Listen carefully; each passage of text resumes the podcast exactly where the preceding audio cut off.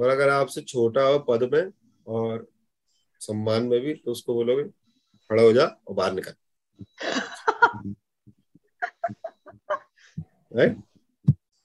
जो ज्योतिषी के पास सम्मान के रेफरेंस के भाव से नहीं आएगा, उसके प्रश्न का उत्तर कभी नहीं देना।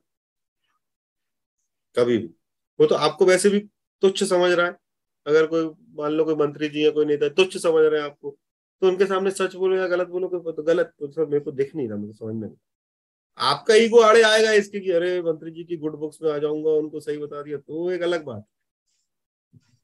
Right but somebody who is coming with a ill intention, the prashna should not be attended तो अदर देन दिस प्रिंसिपल की नवांशा लगना, उसके त्रिकोण में होनी चाहिए, या सप्तम में होनी चाहिए, या चंद्र लगने से। The only thing is that when you make a प्रश्न check whether chandra is indicating that prashna or not. This is the technique which i normally adopt. कि कोई आया, उसने मेरे से पूछा, भैया, नौकरी काम बहुत खराब चल रहा तो ideally Chandra should be making a relationship with the tenth house with the tenth lord और द लग्न और द कारका ऑफ़ द टेंथ हाउस और चंद्र should be making a relationship with the कर्क राशि क्यों? क्योंकि उसका मन में, अगर उसके मन के अंदर दशम भाव चल ही नहीं रहा तो प्रश्न कैसे आ रहा है?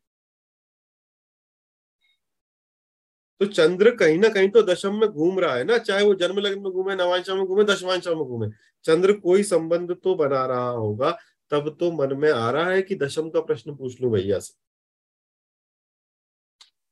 Right which normally work for me so ideally when people come with reference I will not use this मुझे पता है ये बेचारे मेरे पास आते रहते हैं, बहुत अच्छे व्यक्ति है तो मुझे पता है ये मेरे पास श्रद्धा के भाव से ही आए हैं। Right so I will not use anything I will say simply make a प्रश्न इन केस अगर प्रश्न मुझे बनाना है तो आई विल मेक अ प्रश्न and then I will answer but for a new person जो आपको जानता नहीं है, वो किस भाव से आया है, उस समय आपको पहला प्रश्न उसके जीवन का करने के लिए आपको ज़रूर वैलिडेशन करना चाहिए। वे should whether you should attempt or not attempt to that.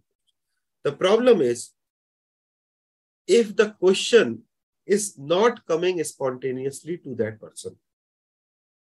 वो प्रश्न जो है उसको स्पॉन्टेनियस भाव से नहीं आ रहा है केवल आपको टेस्ट करने या फ्री में कोई जोशी मिल गया है या फिर चलो, कुछ लोग नहीं होते, ये भी कर ही लेते हैं, इसमें भी क्या है तो प्रश्न आपसे झूठ बोल देगा, आपको सही आंसर नहीं मिलेगा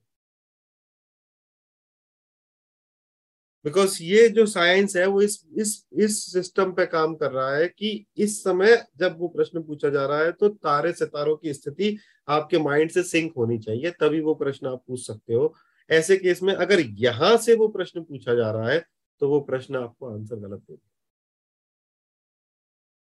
So it should directly come in the heart of the person and it should एकदम से ज़ोर से रात में एक बजे, मुझे ऐसे मैसेज बहुत रात में एक बजे मुझे मैसेज भैया वन ए एम अहमदाबाद, ये डेट उसको रात में एक बजे प्रश्न आया कि मैं, क्या ऐसा कोई प्रश्न आया उसको रात में एक बजे? तो वो जो मुझसे नॉर्मली प्रश्न पूछ रहे थे, वो नोट कर लेते हैं कि एक बजे आया ये प्रश्न, ये भैया को बाद में बताना। तो वो जो प्रश्न रात को उसको एक बजे आया है ना, वो जेन्युइन प्रश्न है। राइट तो वो प्रश्न मुझसे कभी झूठ नहीं बोलेगा अदरवाइज़ जब वो प्रश्न आया ही नहीं और केवल पूछने के लिए पूछा गया है तो जो लग्न बनेगी वो अलग है। हाँ। समझ रहे हो? वो लग्न कैसे वैलिडेट करेगी उसको?